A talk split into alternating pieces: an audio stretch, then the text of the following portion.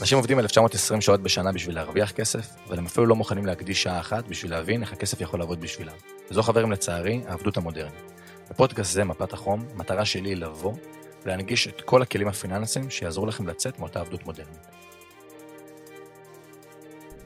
מה נשמע חברים, וברוכים הבאים לפרק נוסף בפודקאסט אה, מפת החום. כמו שאתם כבר יודעים, המטרה בפודקאסט זה זה באמת להנגיש את מגוון התחומים הפיננסיים ובעיקר מיקוד בתוך uh, שוק ההון. המטרה זה גם להביא חבר'ה שהם מומחים בתחומם, שדברו שנייה מהתזה שלהם, מאיך שהם מסתכלים על הדברים, כי יותר אתם שומעים ברוך השם כל הזמן. אז היום אני מארח uh, בן אדם uh, מדהים בשם uh, יוטב. בוא תציג את עצמך, מה, מאיפה, איך, כמה, למה. אז uh, יוטב קוסטיקה uh, מתל אביב, מתל אביב במקור, uh, בן 39, שלושה ילדים, גר בתל אביב, עובד היום במור בית השקעות מזה עשר שנים. Um, התחלתי את ה... בוא נגיד, הקריירה המקצועית שלי בעולם הספורט בכלל, בכדורסל. שיחקתי בקבוצות uh, שונות, uh, הפועל חולון, הפועל תל אביב, שיחקתי שנה אחת בחו"ל. Uh, ותוך כדי, תוך כדי הכדורסל תמיד גם למדתי, זאת אומרת, עשיתי תואר ראשון בגיל 19 התחלתי, אחרי שנפצעתי בצבא. סיימתי תואר שני, שיחקתי שנה אחת בספרד, חזרתי, התחלתי תואר שני במנהל עסקים, ואז בעצם גיל 28, אני עם שני תארים, אבל בלי שום ניסיון אמיתי, ובינתיים נפצעתי גם בברך השנייה ברצועה צולבת, שזו פציעה די קשה, זו פציעה של שנה שיקום. לגמרי. אה, ומאוד אהבתי שוק ההון, זאת אומרת, תמיד היה לי את ה...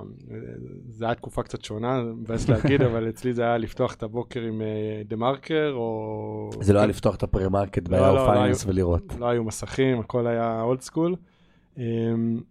אז ככה בעצם התחלתי מגיל 18-19, חייב להגיד שהתארים לא באמת נתנו לי כלים מי יודע מה בעולם האמיתי, אבל כן מאוד עזרו בחשיבה וביכולת חשיבה, ונותן לך כלים אחרים שלא תמיד אפשר לכמת אותם, כן. בדיוק. ואז, ואז באמת התחלתי, נכנסתי לשוק ההון, זאת אומרת זו הייתה בחירה די טבעית, למרות שהייתי בדיוק אחרי השנה של המשבר ב-2008, שנה מאוד קשה. שזה שנה להיכנס גם, כן. ש- שהכל בוער ו- ובשריפות להתחיל כן, להיכנס. כן, זו הייתה שנה מאוד טראומטית, אה, אני זוכר שהיו לי כמה רעיונות עבודה שביקשו ממני לעבוד בחינם בעצם, רציתי התמחות בניהול השקעות. שאתה צריך סטאז', תשעה חודשים, כן. זה היה מקצוע מאוד uh, קשה להשגה כי פשוט חסכו בכל דבר אפשרי. Uh, אז ניסיתי uh, בהתחלה במקום שנקרא תמיר פישמן, ראיתי שאי אפשר לכם להתקדם להת, להתמחות, אז אמרתי יאללה בוא... בוא... התפטרתי, חיכיתי איזה תשעה חודשים עד שמצאתי, ומשם בעצם uh, התחלתי באמת את הקריירה. הייתי בערך שנתיים עד שהגעתי למור. מור שהגעתי אליו ב-2013 היה גוף מאוד קטן, גוף של בערך שני מיליארד שקל נכסים, 15 עובדים. כן, שזה נחשב מאוד קטן ב, ב, בשוק הישראלי. מאוד מאוד, ניהל קצת קרנות נאמנות, קצת תיקים, והיום כבר uh, מנהל uh, עשרות מיליארדים בגמל, השתלמות, קרנות נאמנות, תיקים, uh, קרנות פרטיות, יש לנו ברוקראז', יש לנו סוכנות ביטוח, בקיצור, חברה ציבורית בבורסה. כן, מגוון תחומים וגדילה משמעותית. גדילה מאוד משמעותית, וזהו, אני, אני מנכ"ל של, מנהל ההשקעות הראשי של הפעילות של הקרנות נאמנות. שזה שו... פעילות של כמה מיליארדים פלוס אה, מינוס? במור זה 25 מיליארד כולל פסיבי כולל כספיות אה, וזה שוק בישראל של כמה מיל... כאילו מאות מיליארדים 350 בערך כולל פסיבי. כן. שזה, ש, שזה מדהים כאילו הבאת פה סקירה על קריירה שאנשים חולמים שנים לבוא ולהגיע אליה מעולם הספורט לעולם המקצועי שלך היום. נשאל שאלה שתכננתי לשאול יחסית בסוף אבל מה אתה רואה היום שהתחיל בעולם הספורט, שהעביר אותך לעולם המקצועי, לא יודע, ערכים, עקרונות, הסתכלות, חשיבה? כי תמיד רואים ספורטאים, בלי להעליב את ענף הכדורגל, אבל כאילו יותר מענף הכדורסל, שכאילו ממשיכים אחרי זה לתחומים אה, אדירים כן. בעולם המקצועי. תראה, אני חושב שבסוף ספורט יש לו הרבה מאוד ערכים זהים. אה, אני חושב שהדבר העיקרי שאני לקחתי מעולם הספורט, ועזר לי בעולם האמיתי בוא נגיד של עולם העבודה זה קודם כל עבודה קשה. זאת אומרת אה, לי לא היה טיול אחרי צבא וקיץ זה לא היה עכשיו חודשיים להסתלבט אלא שלושה ארבעה ימים חופש וישר ללכת להתאמן. נכון. וזה משהו שבסוף נכנס בך זאת אומרת גם היום שאני עובד אני לא, לא יכול לא לעשות כלום. אין לי מוצא שישי שבת אצלי זה לא יום חופש. אני תמיד אנצל את הזמן לקרוא ולעשות אותו תמיד אני מרגיש שאני בתחרות וברדיפה אחרי עוד מידע כי אנחנו חיים בעולם שאם אני אשן מישהו אחר מנצח. בול. ו- וזה זה מה שתמיד, אתה יודע, אני, אנחנו, אתה יודע, אתה יכול להיות מאוד נחמד וזה, אבל בפנים אתה רוצה תמיד לנצח. זה אחד. דבר שני שאני לקחתי, ו- ואני מנסה גם להטמיע כמה שיותר, זה עבודת צוות. אה, לעבוד ביחד, כאילו בסוף אין מונופול על חוכמה, מה שאתה חושב שאתה יודע אולי אתה טועה, אולי מישהו שרק שנה בעבודה פתאום מביא לך איזה רעיון של AI שאתה בכלל, להסתכל על זוויות שונות. בדיוק, זוויות שונות, אה, אולי נדבר על זה אחרי זה, אבל באמת פתאום הדברים של AI כאלה שהטמענו בתוך הארגון, מישהו שהוא מאוד טכנולוג כן, ו- מלא תהליכים, ואין לו ידע בהשקעות, אבל פתאום הוא זורק לך איזה. משהו, ואתה עם הידע בהשקעות, הוא עם הידע יותר טכני, בדיוק, נוצר וזה פה איזה אותו משהו דבר חדש. בכדורסל, אתה, יש את הכוכב, יש את השחקן שנותן את החסימות, ויש את השחקן שוואלה נותן את הכיפים בירידה לטיימאוט, ולכל אחד יש בסוף תפקיד מאוד חשוב, אז אני חושב שזה בול. שזה, נוסחה חשובה לכל מצב. ויש את השחקן בחדר הלבשה, ו... בדיוק. והכל. כשאתה התחלת להיכנס לשוק ההון, אז אמרת, זה באמת היה אחרי המשבר, התחלת כן. טיפה, ורוב התקופה בשוק ההון בעשור האחרון הייתה בסביבת ריבית אפס, אני ישר אתחיל ככה בבפנים. כן. אני עושה את הניתוח, אבל אני מתחיל איפה, שה... איפה שצריך אה, להתחיל. איך עושים שינוי? אני דגיגון לעומת הניסיון והעבר שלך בשוק ההון. איך, איך מתחילים בכלל לנהל השקעות בסביבת ריבית שלא רואים, או שאולי תתקן אותי, אבל בשנתיים הקרובות שאנחנו הולכים לסביבת ריבית אפס, איך בכלל ניגשים לזה? מה זה שונה בתמהיל ההשקעה, באופי ההשקעה? אה, תראה, אז קודם כל, אמנם אני באמת אה, אולי קצת יותר ניסיון, אבל אני בסוף באותה סירה כמוך. זאת אומרת שאני את רוב הקריירה המקצועית שלי חי בסביבת ריבית אפס. אוקיי, אולי קצת העלו ב-2018 גם בישראל, אבל עדיין תמיד שאלו, אוקיי, מתי נוריד? זאת אומרת, תמיד הייתה תחושה ש...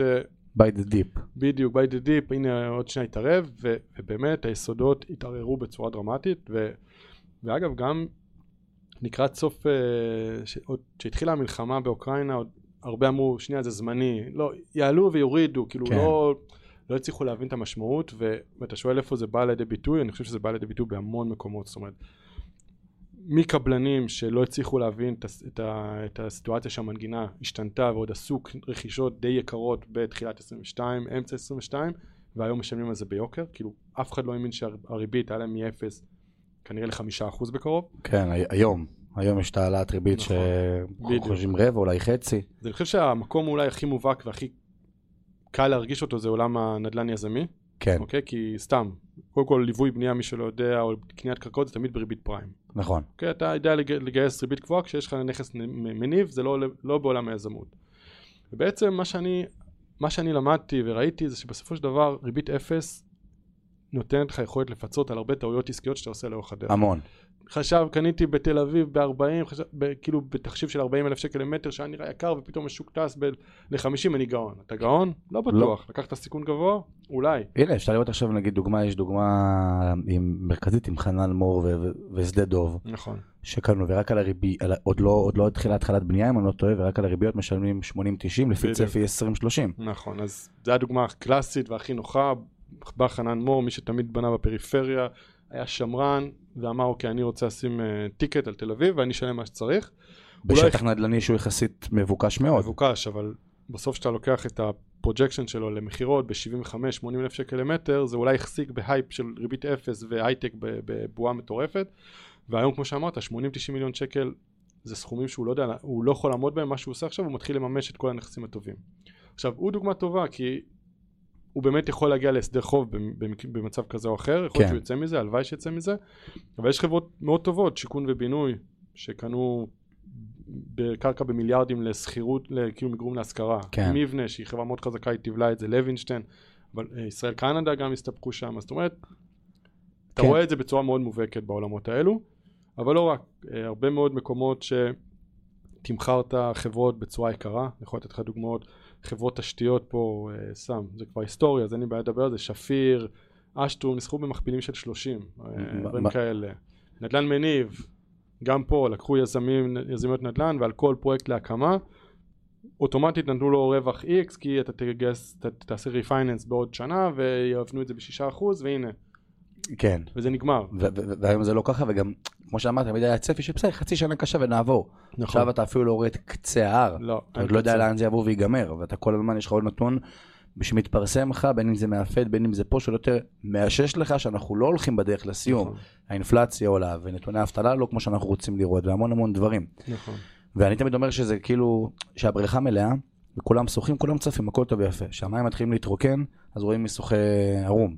כן. וגם בפן המגזר הפרטי העסקי, ובעיקר במגזר הציבורי, שאנחנו חשופים לכל הדוחות ולכל הנתונים המספריים שם. אגב, נקודה אחת רק מאוד חשוב להגיד זה שאני חושב שדווקא המשבר הזה הוא הזדמנות טובה לצופים שלך כי, כי אי אפשר היה לעשות באמת בסוף אם אתה לא מולטי ויכול לשים עכשיו הון מהר וזה אתה, אתה לא יכול להיות במשחק של אפילו לקנות משהו בקטנה אני חושב שדווקא הריבית תייצר הזדמנויות מאוד. מצד אחד כי אנשים או יפשטו רגב זה תמיד מייצר הזדמנויות ובית כל אתה היום יכול לקבל כמעט חמישה אחוז על הכסף שלך בעו"ש. כן. אוקיי, נכון שזה שומר אותך ריאלית אבל זה עדיין אתה יכול לייצר תשואה מאוד יפה עם קצת יצירתיות של דברים שהיית חולם עליהם לפני שנה אז יש דברים שליליים מי שכאילו כבר היה בתוך המים נחווה אבל מי שהיה חכם וחיכה או עכשיו יש לו כסף וזה זה הזדמנות לדעתי מאוד יפה. שזה בדיוק. היה שכל משבר פיננסי, גם בתקופת קורונה, אני יכול להגיד, ואני אומר את זה תמיד, שמינפתי של אשתי ריבדתי את ההון שלי, כי מי שמגיע להזדמנויות עם מוכנות טובה, והוא לא עכשיו ממונף אקסטרה, ויש לו קצת, הוא יותר נזיל, והכל יותר טוב אצלו, זה משהו שהוא יכול, דווקא בעת הנוכחית שכולם בורחים, להיכנס פנימה לתפוס. רואים מחירי דירות של יזמים. אני עוד שעשיתי מילואים לפני חצי שנה, ראיתי בחריש, שיזמים השכרה ישירות מהקבלן. איזה קבלן חשב שאי פעם הוא ישכיר למישהו באופן כן. ישיר ולא יגלגל את זה 15 אלף פעמים קדימה, וזה באמת בא לידי ביטוי. ודיברת על החמישה אחוזים, שאומנם שומר אותך ריאלי. בשנה האחרונה יש איזה מוצר שהמון שנים אפילו לא דובר, אנשים אפילו לא היו מודעים אליו, נקרא קרן כספית, שהוא תחת קרנות נאמנות. תן טיפה רקע למי שלא יודע בכלל מה זה קרן כספית, שזה. לא יודע, פשע לא לדעת היום מה זה קרן קרן כספית, אבל איך זה בא לידי ביטוי, רואים את הנהירה ברמה הכספית לתוך הדבר הזה. אוקיי, אז קרן כספית זה מוצר מאוד פשוט, אה, ברמת סיכון מאוד מאוד נמוכה. אתה יכול להחזיק מכ"מים, אג"ח אה, ממשלתי קצר, המח"מ הוא קצר, זאת אומרת האג"חים הם כן. נפרעים בצורה בחצי שנה הקרובה. ובאמת זה היה מוצר שהוא היה לא מעניין, כי בריבית אפס התשואה הפנימית אה, הייתה קרוב לאפס. כן. היה תקופה, אם אתה זוכר, שהמכ"מים אפילו היו בתשואה שלילית. נכון. כי זה היה יותר משחק של זרים, אבל לא ניכנס לזה. ובעצם מה שקרה, שנייה, ולמוצר הזה יש יתרונות שונים. קודם כל, אתה, אתה יכול להשתמש בזה לצורך העניין, אם הפסדת, לקזז רווחים. נכון. מצד אחד. דבר שני, אם הייתה אינפלציה, אז אתה בעצם ממוסה על הריאלי. זאת אומרת, אם עכשיו יש אינפלציה, אתה לא תש...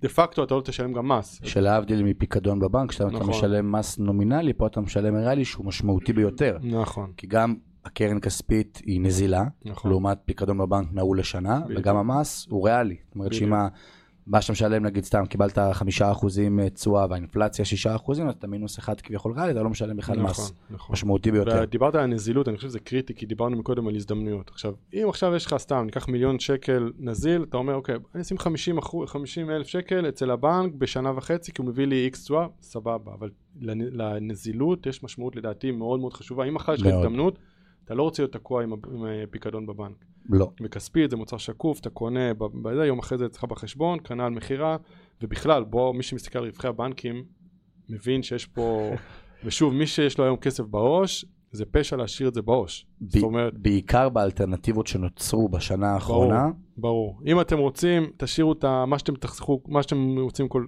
חודש, כל השאר שימו בכספית. היום זה כל יום עולה קצת. כן, זה גם, לא, זה גם מאוד מאוד נגיש היום, זה לא תוך, נגיד, אם אתה עכשיו עושה את זה דרך איזשהו תיק השקעות בבית השקעות, נגיד, נכון. נכון. פתחת באיזשהו מקום, IBI אקסלנס מיטב, לא משנה מי, ואתה רוצה למשוך שני ימי עסקים, כאילו, ומי עכשיו נכון. צריך פתאום סכום של חצי מיליון ב- נכון. בשני ימי עסקים, שיחכו שלושה, ברור. ו- ורואים, הנה, שבוע שעבר התפרסמו דוחות הבנקים, אתה רואה, אתם מבינים אבל למה? כי אתה, הכסף של, של מי שלא עושה כלום, הכסף יושב בפיקדון, הם לא משלמים לו כלום. כלום. אפס. מצד שני, ההלוואות שהם נותנים הן הרבה יותר גבוהות, זה הרווח של הבנקים. ברור. עכשיו, אם אתה עכשיו דורש מהבנק פיקדון או שם את זה בכספית, פתאום המרווח מצטמצם, נכון? נכון, כי הוא צריך לשלם לך 3, 4 אחוז, 5 אחוז. והוא הוא מתמחר את זה גם, ולצערי, אנחנו רואים שהציבור הישראלי עדיין ישן ומשאיר כסף לטובת הבנקים להרוויח, כי הם מרוויחים מזה ולא הם. הם נשחקים ריאלית, הכל פה מת- מתייקר, ו- לכן צריך לדעת קודם כל לשמור על הכסף. זה החוק המספר 1, תשמור עליך כסף. נכון, עכשיו, איך תסביר את זה? הרי תודעת ההשקעות ב-2020 עלתה בצורה משמעותית, בסדר? מפרסומות של הבורסה ניירות ערך שיצא באיזשהו קמפיין מטורף שם, עד למוצרים כמו קופות גמל להשקעה שנהרו לשם?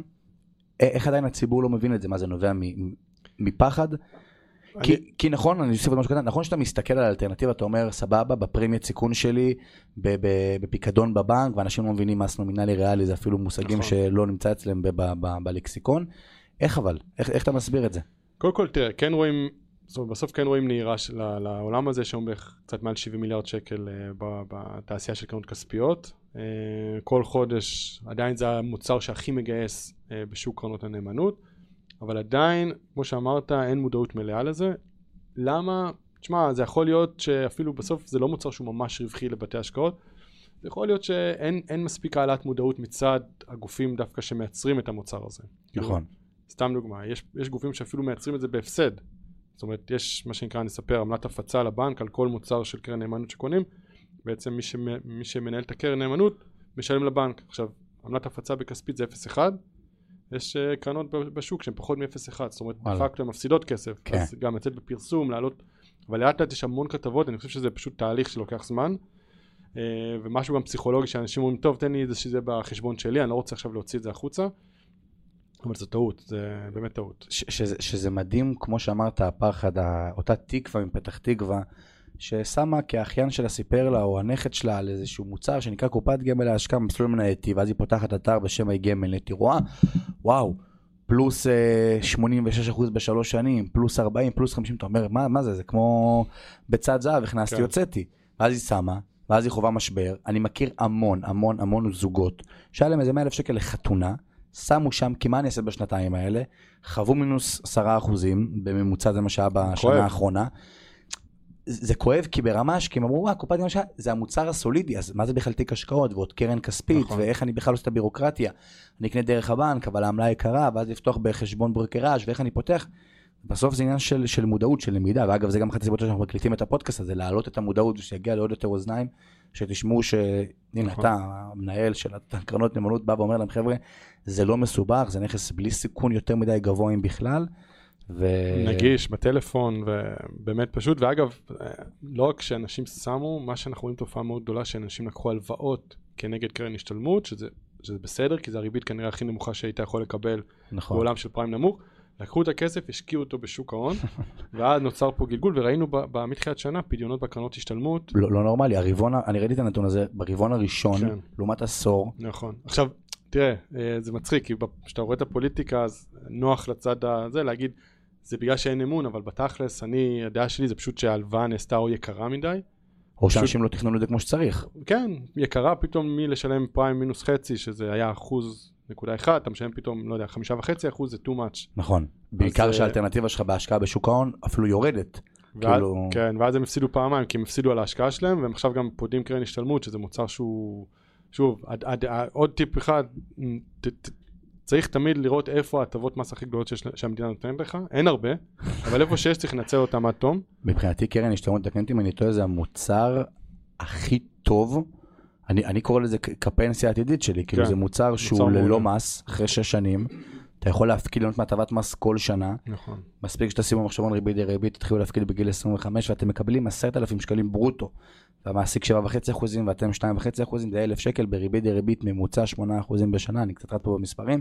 אתה מגיע לסכום של מספר דו ספרתי. של מיליונים אפילו, אם אתה לא אגב, פודה אני את זה. תמיד, כשמתייעצים איתי לבקש העלאה, אני שואל, יש לך קרן השתלמות? אומרים לי, לא, אמרתי, אני אומר תמיד, לך לקרן השתלמות. כן, כי בלונג רן זה יהיה לך הרבה יותר שווה, ואל תשכח, אתה יכול תמיד לקחת הלוואה כנגד קרן השתלמות, אתה לא חייב לפדות את זה. שזה גם הבעיה של הרבה מאוד אנשים, נכון, שהם פודים את זה, נכון, ואנחנו- שזה טעות. שזה... שוב, אם קרה אסון, משהו צריך, כמובן, זה, זה, זה המטרה של המוצר הזה, אבל קרן נאמנות לצורך העניין, חיסרון לעומת קרן השתלמות זה שאתה לא יכול לקבל הלוואה כנגד קרן השתלמות. נכון. פה יש לך כן. ש- יתרונות אתה כפולים. גם כאילו עושה פה דרדור אמצעים של עד שאתה פודה את הקרן השתלמות, יש לך המון דברים לבוא ולעשות, בין אם זה אתה בכלל צריך שיהיה לך כרית ביטחון מהצד, נכון, ואז אתה בכלל על הלוואה כנגד הקופה, נכון. ואז בדיעת קרן ההשתלמות, כאילו עד שאתה מגיע לשם צריך לעבור כל כך הרבה חסמים, שזה יגיע ל...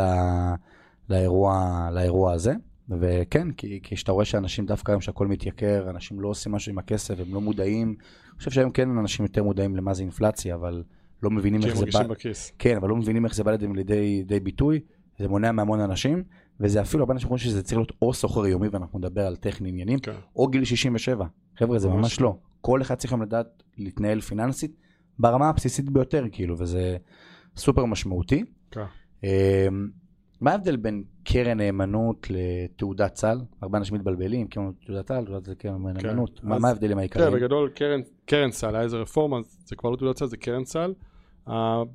ההבדלים העיקריים שזה ניהול פסיבי אל מול אקטיבי. אוקיי? קרן נאמנות זה בעצם, אני יושב מול המסך, אני רואה כמה כסף נכנס לי, כמה יוצא לי, אני יוטב, מנהל קרן X, נגיד קרן מניות ישראל, ואני מחליט מה אני רוצה להשקיע. אני חושב שטבע, אני לא צריך לקנות כמו שהיא נמצאת במדד, כי א', ב', ג', אז אני יושב אחוז, אני יושב בחסר, אני יושב ב, ביתר על מניות שאני אוהב, זה ניהול אקטיבי, כן. אוקיי?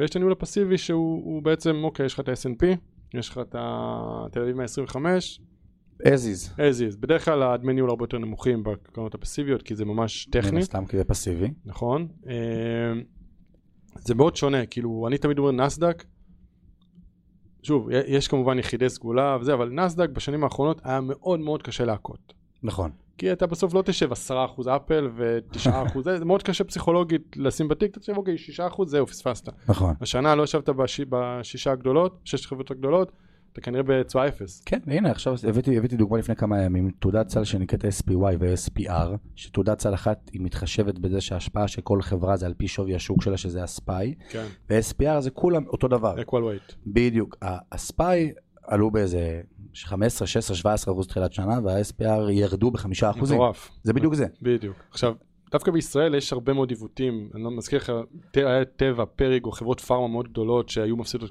כסף, אתה מאוד תלוי בכי"ל שנה אחת, יורדת, עולה, יש, דווקא בתל אביב 125, כן יש, אני חושב שהמבנה של המדד הוא קצת יותר, יותר בעייתי. מ-90, אה, יותר בעייתי מ-30-90?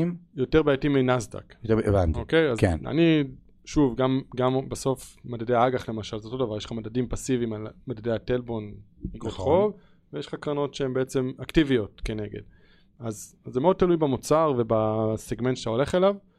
Uh, בסופו של דבר, קרן אמון זה מוצר שהוא נזיל מאוד, הוא שקוף על ידי הרשות לניירות ערך, מפוקח בצורה הכי מחמירה שיש, נזיל ברמה יומית, יש לך גלגול מס, מה הכוונה? זאת אומרת שאם אני עכשיו הרווחתי 100 שקל בשנה, אני ממשיך ורץ איתה בהמשך, זאת אומרת, הבנתי. ריבית דריבית, או כן. אני יודע לעבוד עם הרבה יותר כסף. אה, קיזוזי מס, יש הרבה מאוד יתרונות לקרן נאמנות. אה, אבל כמו שאמרת, בשנים האחרונות יש הרבה אלטרנטיבות, שזה תיקון 190, שזה נכון. קופת גמל להשקעה, אה, פוליסת חיסכון, שקצת שאבו את הכסף מהמקום הזה. אה, ובסוף גם קרנות נאמנות הם אה, מוצר שאני תמיד קורא לו, הוא קו ראשון במלחמה, למה? כי כשיש קורונה או שיש את הנושא הפוליטי שהיה בתחילת שנה, אנחנו מרגישים את זה מאוד חזק, כי זה, זה הכי נזיל, כמו שאמרתי, זה הכי נזיל, זה יתרון וחיסרון לנו. כן, זה בדיוק, כי- כי זה הדבר שאני בודק. כי אני לא יודע גם מי הלקוח, הוא לא צריך להגיד אוקיי, לא נעים לי בניהול תיקים, אתה יכול לדבר, להסביר, אה, כן, הוא הוא בא לוחץ סל בפלטפורמת מסחר, ואתה בתור מנהל הקרן חייב אתה לבוא לא יודע ולעשות את זה. מי, מי עשה לך את זה. מבחינת הניהול מאחורי הקלעים, איך זה מתבצע? זה יותר טכני, יותר כאילו נגיד סתם, אתה, אתה מקבל כל יום, לא יודע, פדו עשרה מיליון שקל, אני רואה בלייב כמה כסף יוצא מכל בנק, כמה נכנס. ואז אתה חייב כאילו לבוא ולמכור את המניה. זה לא, זה כאילו כן, אה, כמובן שבגלל שאנחנו, יש גם ניסיון, אז אתה תמיד נשמר, יש לך קודם כרית מזומן, יש לך נכסים שהם מאוד נזילים. האירוע שבאמת תפס אותי מאוד מאוד, אה, לא בהפתעה, אבל הקורונה כמובן. זאת אומרת, כן. אני עד היום זוכר. שהגענו כל בוקר ואמרנו, אוקיי, כמה יצא היום? אמרנו 100 מיליון, יצא 500 מיליון. זה סכומים שאי וואו. אפשר לדמיין. אתה ממש מוכר אה, ב- ב- במצוקה כי, אין, אתה חייב למכור. שאתה לפעמים לא מרגיש בתור מנהל הקרן, כאילו די כזה עם ידיים למעלה, וכאילו אין לי זה מה לעשות. התקופות המתסכלות ב... שאתה כאילו אומר, חבר'ה, אל תמכרו. זה זול, זה זול, זה כן, שלם. זה או אג"חים ש- שאתה מוכר בחצי אה, 50 אגורות, כן. אתה יודע שהכסף שמה. תשארו, תנו לי, זה כאילו כמו... זה מאוד מתסכל. שזה... זה, שמע, קורונה זה אירוע של פעם ב... נכון. שאי אפשר להתכונן אליו גם אם אתה רוצה. אי אפשר להתכונן אליו, אבל בהחלט, אה, וכולם חוו את זה, אבל בהחלט זה, זה החלק היותר מתסכל, שאין לך לוקאפ כזה, שאתה אומר, חבר'ה, יהיה בסדר, בוא, נ- ירידה, אבל בסוף זה ישלם. בוא כן. נגיד אגרות חוב או מניות, חברה מאוד זולה, מכפילה ארבע, ודווקא כן, אבל- טוב לקורונה, כי היא מוצר, מוכרת לכם מוצרי, אה, לא יודע, אבל ניקוי. הוא- אבל הוא יושב עם אשתו בבית בערב, היא אמרה לו... נמכור הכל, נמכור הכל. כן, אין, קרן מרציאנו תוכנית חיסכון מפחידה אותי, אני חייבת למכור הכל, ואז טוב. אגב, טיפ שאני אני אוהב לתת, לתת כזה כלל אצבע, ומסתבר שהוא בדרך כלל עובד, זה once אה, שוק ההון מגיע לכותרות, למהדורה הראשית, כן. זה הזמן לקנות. זה, זה, זה הזמן אה, לבוא ולהבין שם מה קורה.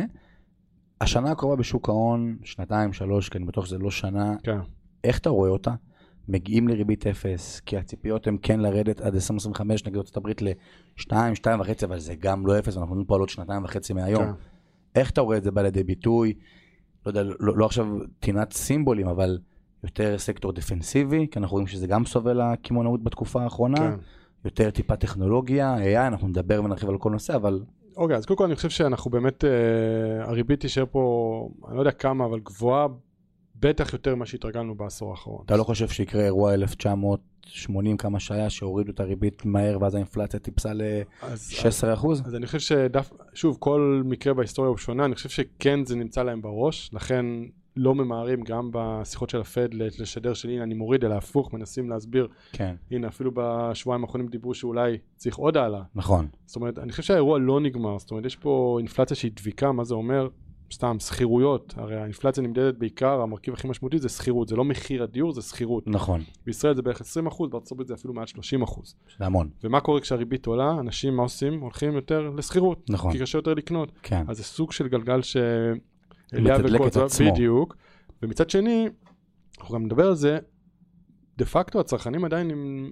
קשה, אבל יש הרבה מאוד שומנים עוד מהקורונה שהם צברו. המון. ונכון, רואים ירידה כי היה הייפ מטורף, אבל אתה עדיין לא רואה, אתה לא רואה עדיין אנשים עם ארגזים שעוזבים כל יום עבודה, שיעור האבטלה מאוד נמוך, אנשים צורכים, מסעדות בתפוסה מטורפת, למרות שהמחירים משוגעים. לא נורמלי.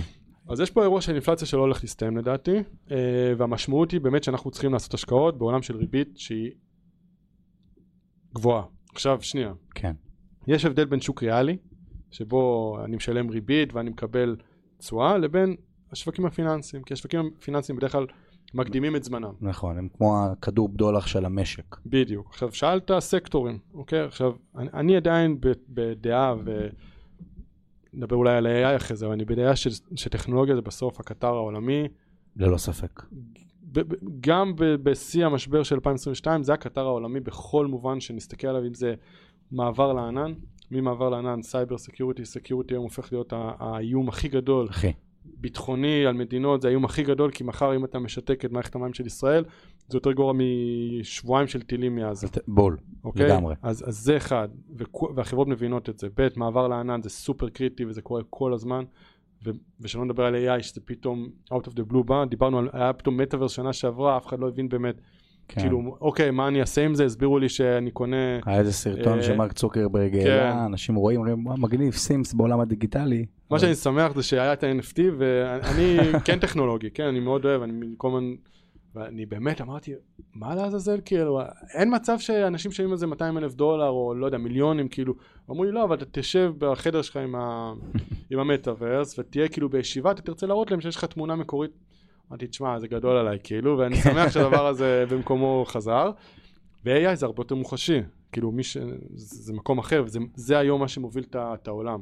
עכשיו, נדל"ן, מערכת בנקאות, זה מקומות שהם יותר old school כאלה, נכון. שהם מלווים את הטכנולוגיה. כן, אנחנו רואים שגם שם יש שיפור בטכנולוגיה, כל תחום הפינטק שמאוד מאוד. צמח, וגם נכון. הנדל"ן שמנסים לעשות כל מיני מודלים AI כזה, כן. בול. השאלה אם אתה לא חושב שדווקא במה שאמרת, בגלל כל ההייפ, ובאמת אומרים ששם זה יהיה, יהיה עניין בועתי, הנה אינווידיה במכפיל 200, כן.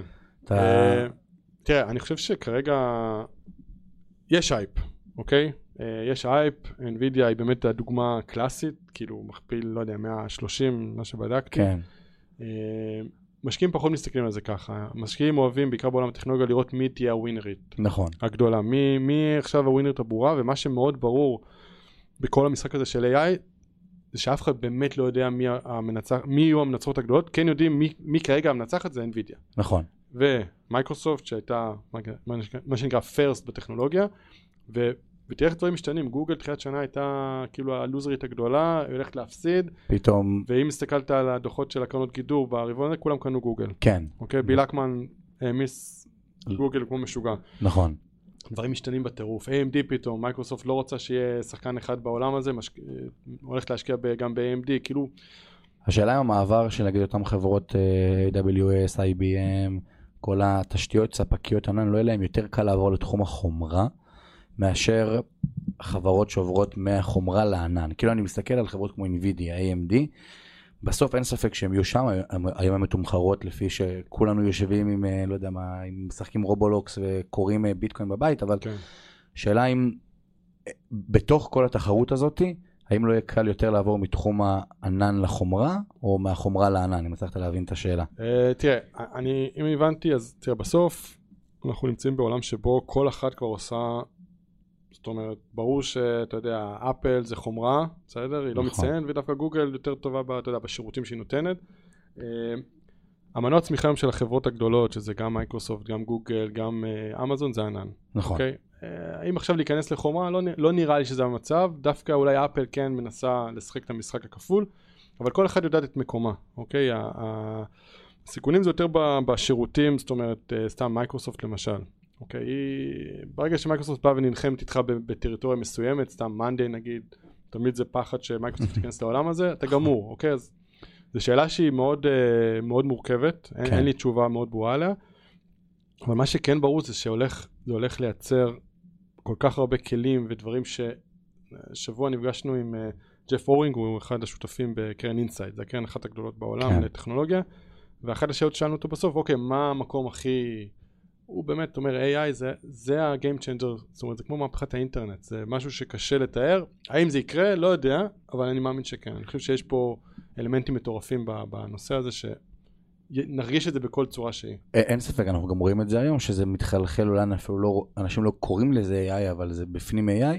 השאלה אם בתוך כל הדברים האלה, כי כל מה שדיברנו פה זה על צפי, מה אנחנו חושבים שיבוא ויהיה. כן. מספיק שחברה כמו NVIDIA שמפרסמת דוח ממש, נראה לי מחר או עוד כמה ימים, פתאום מפרסמת אה, דוח שהצפי הוא כבר לא כל כך חיובי, מניה יכולה לבוא ולהתרסק. חד משמעית. כמו שראינו פתאום לפייסבוק, מתרסקת 70% כי אין, מטאברס ומה, שמע, NVIDIA רצה, רצה מה שנקרא את החלומות. כן, כמו שאמרתי, כי כולם אומרים AI, אומרים NVIDIA, זה המובהק, נכון, אוקיי? מייקרוסופט בסוף, אוקיי, זה, זה הרבה מאוד מעבר, ל, נגיד בדוח האחרון של מייקרוסופט, הם דיברו על אחוז גידול בהכנסות כתוצאה מה-AI, מ bundling שהם עשו, ב... נכון, לא דרמה, נכון? אתה לא מרגיש את זה. וויקס, שעל פניו היא אמורה להיות lose... המפסידה הגדולה, כן, הדוחות היו בסדר, כאילו נכון. צמיחה, אז אתה עוד לא מרגיש את זה ממש, זאת אומרת כל היום שיחת ועידה זה AI, היה סרטון כזה של גוגל, של המנכ"ל, AI, AI, AI, כולם חייבים לדבר על זה, איך הם מטמיעים דיסני, ונייס, וויקס, ולייב, כולם מדברות על AI, כן, ומי שבאמת, אני חושב שמי שבאמת תדע להטמיע את זה בצורה נכונה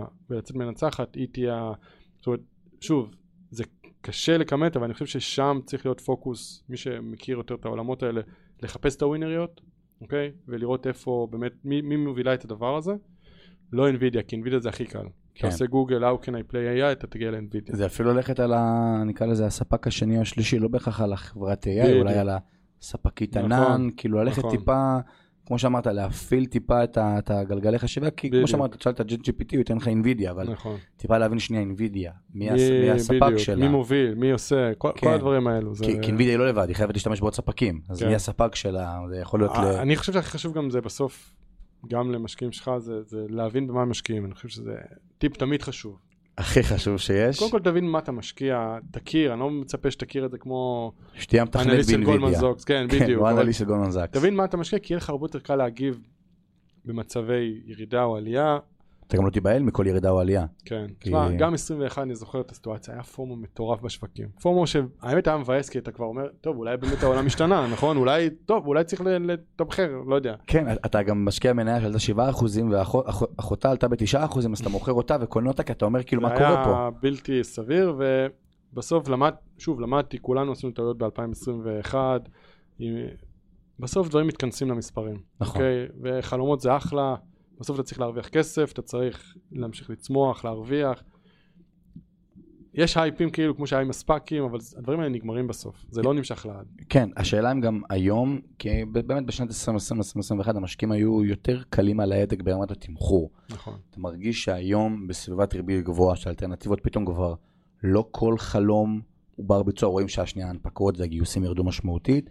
גם חברה שהיא כבר ציבורית, מעבר ל-AI באמת, כבר משקיעים טיפה יותר אה, חדים. הרבה, הרבה יותר. א', תראה, היה, היה מגמה באמריקה לגייס חוב, כי היה כל כך זול, ולעשות buyback או לחלק דיבידנד. היום אשכרה מגייסים מיליארד שקל חוב, כן. ל-30 שנה ומחלקים אותו ישר דיבידנד. כאילו זה גם לא, פה בארץ היו עושים את זה, היו ישר כותרות, באמריקה זה היה מאוד חופשי.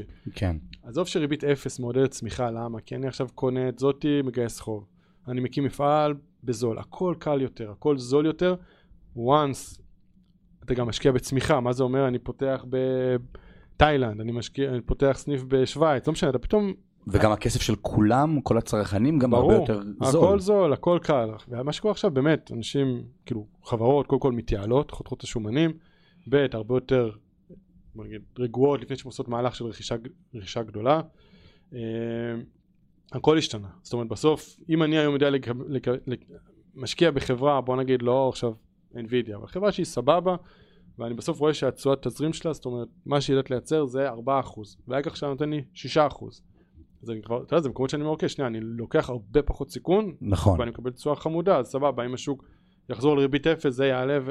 אבל האלטרנטיבות מאוד מאוד השתוו ביחס לעולם של ריבית אפס, שבה, אוקיי, אני אלטרנטיבה אפילו לא נספרת, כי אתה אומר, כאילו, זה לא אפילו לא נספרת, אלטרנטיבה. הנה, דיברנו מכה, מה אני אשקיע באפס, מה אני אשקיע ככה ממשלתי לעשר שנים באחוז, כאילו זה, אתה שהם? כן, הם לא בדיוק, זה, אטרקטיביים. אין לך ברירה אחרת חוץ מלהשקיע בנדל"ן, בביטקוין, במיליון ואחד דברים, רק כדי לנסות לייצר תשואה, זה לא הש- קיים. השאלה אם היום לא יהיה אפקט כדור השלג, שאותם כספים שמושקעים באג"ח עם קרנות כספיות, באיזשהו שלב, לא מדבר מחר בבוקר, אבל שנה, שנה וחצי מהיום, יוזרמו לשוק ההון, הרי מה גרם פתאום בשנת 2020 להכל להתפוצץ?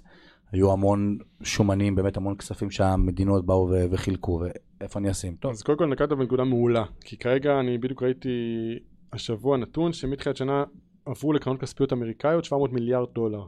אוקיי? לא שפוי. ואגב מפתיע כי השוק עלה ואתה יודע כמה נכנס ל-ETF, כאילו לקרנות כן, צה"ל ו- וקרנות נאמנות? בארצות הברית למניות, יצא 60 מיליארד. וואו, אוקיי? אשכרה. אשכרה. אז יצא כסף ממניות, הלך בטירוף לקרנות כספיות, אפשר לדבר על זה אחרי זה למה, כי בנקים בארצות הברית נותנים פחות מאחוז פיקדון, נכון, לא כמו בישראל אפילו, כמה שאנחנו צוחקים, יורדים על הבנקים.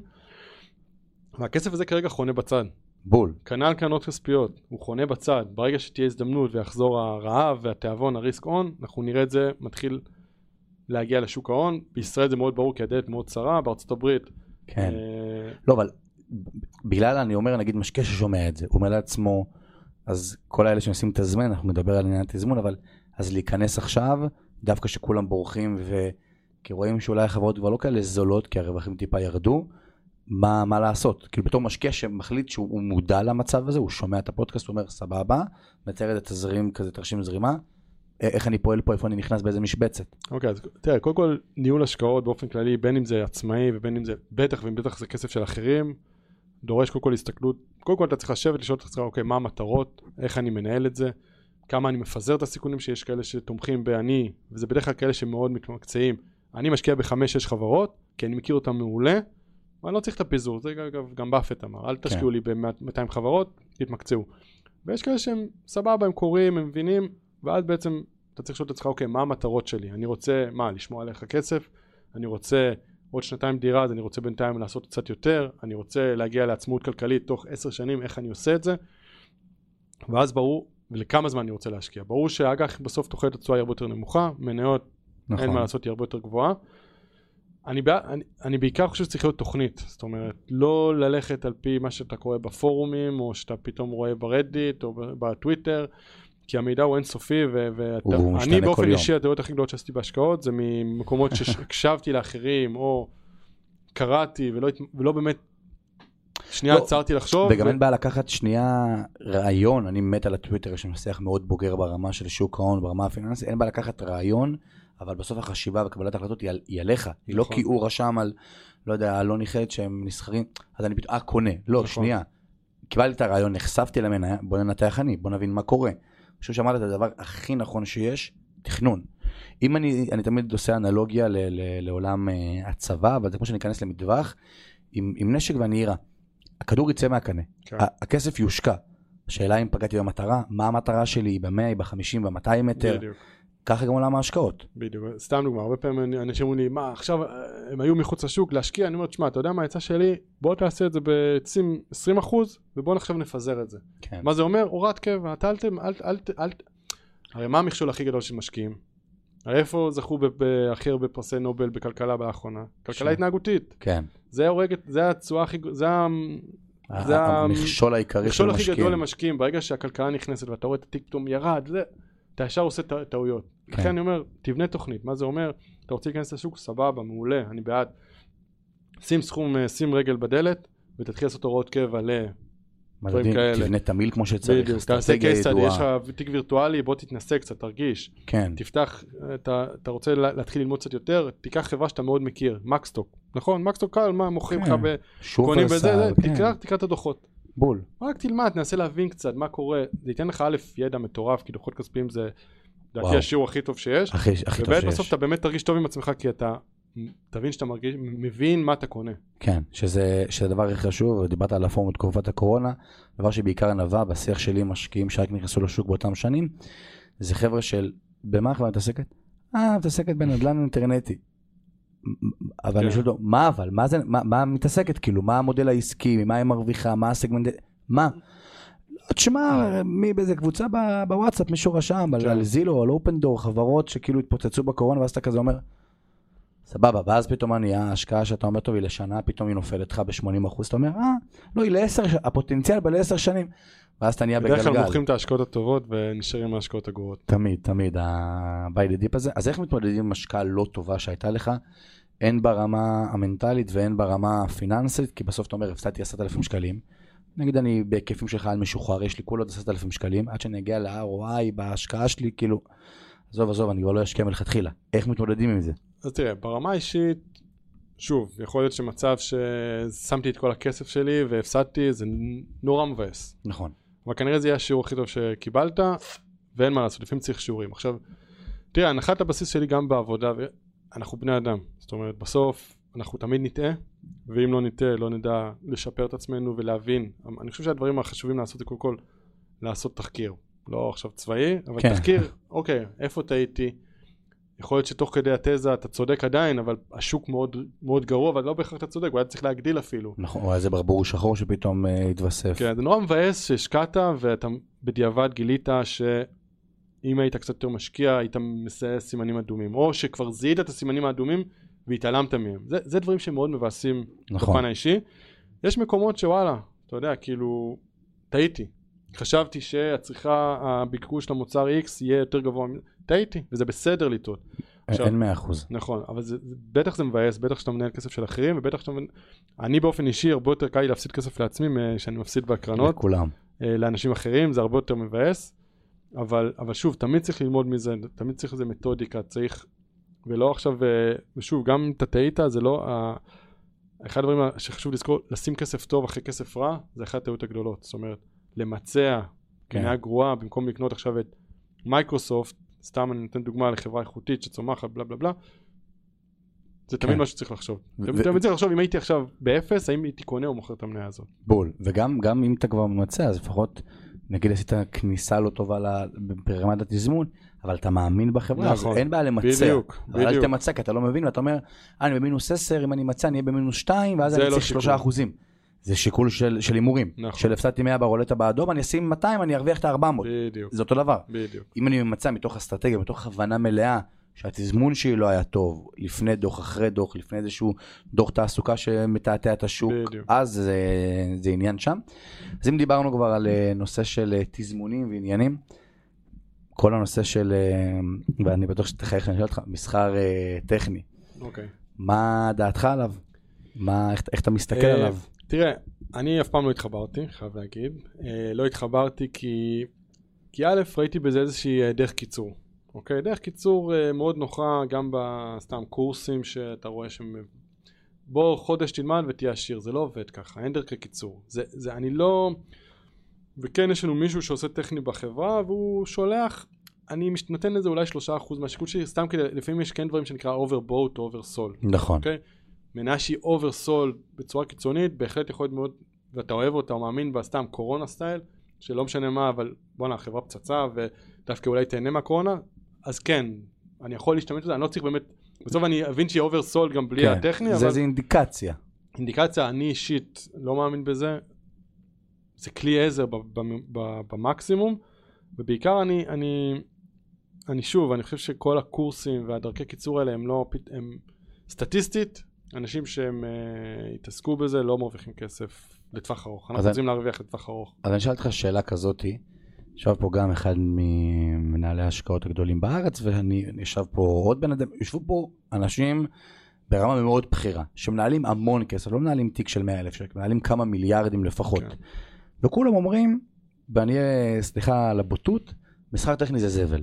כאילו זה מפרנס את בתי ההשקעות, אי אפשר באמת להסתמך על זה, 2, 3, 4 אחוזים זה סבבה, אבל אתה לא יכול לקבל על זה האם אני נכנס או לא נכנס. נכון. מה אתם יודעים שהילד בן 19, החייל, החייל ששוכב בצאלים במעלה, פורק מזיע, כן מבין. מה, איפה הפער הזה? הפער הוא, הוא פשוט, שמע, אנשים, ולא בקטע רע, אנשים מחפשים דרכי קיצור. מחפשים את הבוננזה, מחפשים את הרווח המהיר, ו, והדבר הזה מאפשר לך, זאת אומרת, הקורסים האלה מאפשרים לך, אנחנו כמובן לא מעבירים שום קורס כזה, אבל הקורסים האלה הם מאפשרים לך לחלום שאתה תוך זמן קצר יודע איך להשקיע. כן, אבל החלום וזה לא הזה- עובד. ואנשים, או שהם לומדים את זה על הכיס שלהם, או שהם פשוט שומעים את הפודקאסט עכשיו, והם יבינו שאוקיי, אולי באמת עדיף ללמוד איך אני קורא דוח כספי, או להבין איך באמת שוק ההון עובד, ו- ולהבין ששוב, הם לא יכולים להתחרות עם אלגוריתמים בשוק, מכונות בשוק. היום, אני זוכר שקראתי בשיא הקורונה, 80% מהמסחר זה מכונות. נכון. אז, אז אותו חייל שיושב עכשיו במוצב, הוא לא יתחרה בחיים עם מכונה. בין אם לא זה עם ה- טכני, בין אם זה כל דבר אחר. אחרות זה אם הוא יגיד, אוקיי, אני חושב שעכשיו, סתם, בוא ניקח, אני חושב עכשיו שבוא ניתן את, אה, לא יודע, נטפליקס, זה, זה, זה היתרון הבא, כי זה ישתלט על שוק הסטרימרים, יש לה תוכן, לא בהכרח אה, כן, נטפליקס, אבל אבל, הוא הוא מסתכל, הוא בדיוק. יוצר לוגיקה. בעוד עשר שנים היא תהיה הווינרית הגדולה, כאילו, סתם, גוגל, לא, לא משנה, יש פה מספיק חברות שאפשר לקחת, המון. בוקין, אני חושב שעכשיו תיירות זה הולך להיות ההתאוששות של ה... Airbnb, לא- כל מיני חברות בדיוק. כאלה. ותתחילו ממקומות שאתם מבינים, שאתם יודעים מה המוצר. כן, אוקיי? אגב זה מה שיותר משקיע למשקיע, ההבנה האמיתית שלו, של הלוגיקה של שנייה, ראיתי שאפל מפרסמת על המעבר השואבים מאינווידיה לקוואלקום, שנייה איך זה ישפיע, זה מה שזה יוצר את נכון. ההבנה של בסוף להגיע לבוננזה הזאתי. וכן, זה דרך מס... סיזיפית, דרך באסה. ארוכה. אני עד היום, אני מעל עשר שנים, אני כל יום לומד משהו חדש. מי שלא, ואין דרכי קיצור. אין. אין, אני יכול להגיד שאני וכולם מכירים את הסיפור שלי, אבל הפסדתי 60 אלף שקל במסחר בשוק ההון תוך חודשיים, כי באתי מהיר ובכלל דרך הבנק, באיזו שעה של 15 דקות, לא הבנתי מה אני עושה, ואז אמרתי לעצמי, שנייה, שום דבר לא אפשרי עד שמישהו עושה את זה. אם מישהו מרוויח ממניות זה אפשרי, אני לא רוצה להיות מהאלה שישב עם האחיינים שלו, יגיד, אני הפסדתי ויהיה להם את הדוד שהפסיד כסף. כן, יש לי כזה אגב. אני משבר הבנקים ב-85 לא מוכן להשקיע בשוק ההון. אתה מבין? ואז אני אמרתי לעצמי, שנייה, בוא נלמד איך עושים את זה. ואז אתה מתחיל להיחשף למנהלי הגדולים, מביל אקמן לצ'ארלי לוורן באפט, אתה אומר, כן. שנייה, איך הם מסתכלים על השוק, ואז אתה אומר, ואז אתה גם יושב לשיחה ככה בארבע עיניים, אמנם לא עם וורן באפט, אבל איתך ועם אבנר ועם רבים אחרים, אתה אומר כאילו, מה, אז זה בדיוק הדבר הזה, הדור, שאני לא, לא מעל הדור הזה, אבל אני גם בדור הזה של ההתעשרות מהירה, של באתי, שמתי, הלכתי, בתקופת קורונה, וזה הבעיה, זה בדיוק. זה אפשרי. ואז אתה אפשרי. כאילו אומר, שנייה, לקחתי את הקורס, אני עושה 500 דולר יומי, כי מה זה 500 דולר לעשות יומי בשוק ההון? זה בשנייה, נכון. ואז פתאום קורה לך 2022, ואתה מת. ואתה מת. ואני זוכר, בזמנו אמרתי לכל החבר'ה שלי, חבר'ה, סקטור הדפנסיבי, וולמארט, פרוקטר אנד גמבל, פיליפ מוריס, הוא סקטור שטיפה יותר ידבר השנה. גם דיבידנד, גם הם ישמרו. בדיוק. ובאמת, השנה, 2022, סייו- סיימנו כאילו, גם אני וזה, פלוס חמישה אחוזים בתיק, מדהים. בשנה שהשוק כאילו מתרסק מדהים. למטה. ולך תסביר למישהו אחרי שהשוק עולה, פרוקטר אנד גמבל. מה? איזה פרוקטר? מי ישקיע במשחות שיניים? כאילו, מה זה הדבר הזה? זה דוגמה מצוינת, לדברים שהם make sense, מה הכוונה? אנחנו- למה שוק המניות טוב בתקופה אינפלציונית לא מטורפת? נכון. כי מותגים חזקים יודעים בעצם לייצר, הם מייצרים את האינפלציה. נכון? אז אתה רוצה להשקיע במותגים האלה שמעלים את המחירים שאולי אני מתבאס בתור ריקי כהן מחדרה, אבל אבל לא בתור משקיע בתור... מניות, בול. אני, אני אוקיי, הרווחתי מזה. כן. שמרתי לי עליך כסף. הם העלו את הדיבידנד כי הם הרוויחו יותר, כי הם העלו מחירים. זה המקומות שאתה מגן על עצמך. לכן, בדיוק, זה הרציונל. סתם, מלחמה באוקראינה, יש פה אירוע. כן, אירוע נשק. חברות אירופאי, מדינות אירופאיות, שעד היום חשבו שהכל הפי. פתאום, הלו, שנייה, אני צריכה, אני, נאט"ו מחייבת אתכם להיות 2% מהתל"ג בהוצאות ביטחוניות. גרמניה הייתה אחוז ומשהו, וחצי אחוז של גרמניה זה מאות, מיל, מאות מיליארדים. מאות מיליארדים, שפתאום אתה רואה את כל הלוקיד מרטין, כל החברות האלה בדיוק. פתאום מתפוצצות. נכון? וזה, הטכני לא יכול לבוא ולתת לך. יכול. הטכני יכול, אין, אני יכול לדבר על עוד שעות, אבל... אה, אז כן, זה דרך ארוכה, סיזיפית. אבל שהיא- שמשתלמת. זה לא one time, גם זה לא משחק אחד, זה מרתון שהוא לא נגמר, הוא לא תמיד. נגמר, הוא לא נגמר, וכמו שאמרת, אתה עשור בשוק ואתה כל, יותר מעשור, אבל אתה כל היום לומד משהו חדש, כל היום. אי אפשר, בגלל זה גם שחבר'ה אומרים לי, תשמע גיא, אני גם בקריפטו ואני גם ב-NFT שהיה בזמנו ואני גם בשוק, אני אומר לו, אחי, אנשים חיים שלמים לומדים את שוק ההון, איך אתה יכול לרוץ בין הפורקס לאופציות, ל... לא יודע מה. ל...